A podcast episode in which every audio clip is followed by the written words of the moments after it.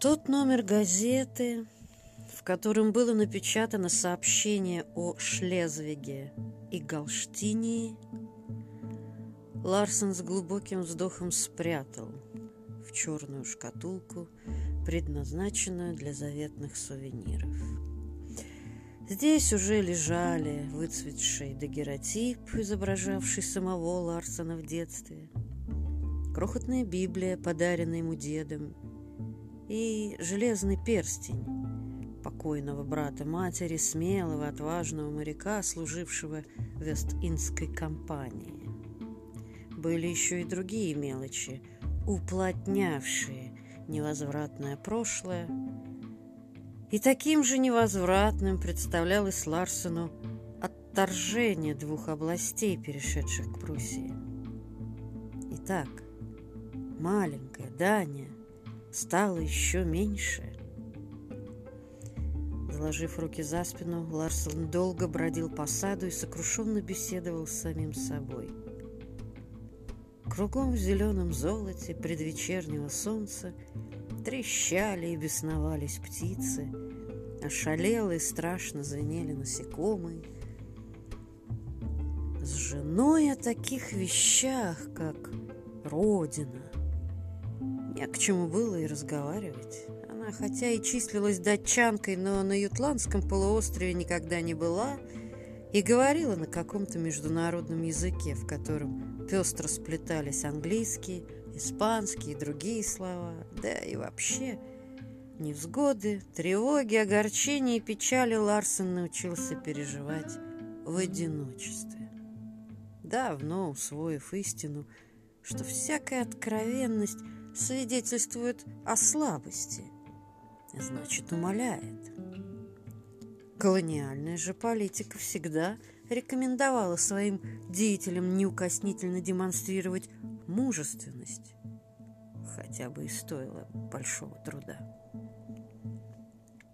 Да и, наконец, что ей Дания? Заунывные песни туземцев, попугаи, приторные улыбки старух со светло-оливковым цветом лица были ей в 1000 раз дороже Копенгагена, которого она никогда не видела.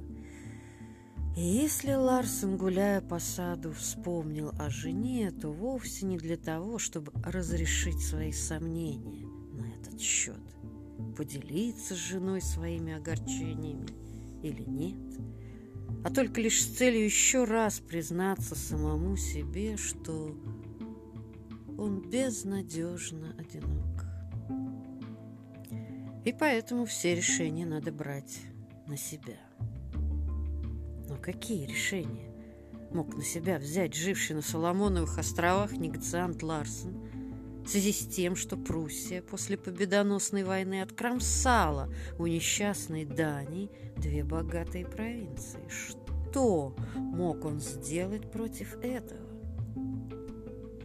Допустим даже, что Ларсен, будучи при больших деньгах, действительно мог себя считать богачом, но неужели же он предполагал при помощи своих средств компенсировать территориальные потери его родины? Нет, разумеется, об этом он не думал, это он ясно понимал, что его 300 тысяч долларов никак не хватит для восстановления Дании. Однако он все же не упускал их из виду, считая, что из такой суммы можно принести родине существенную пользу.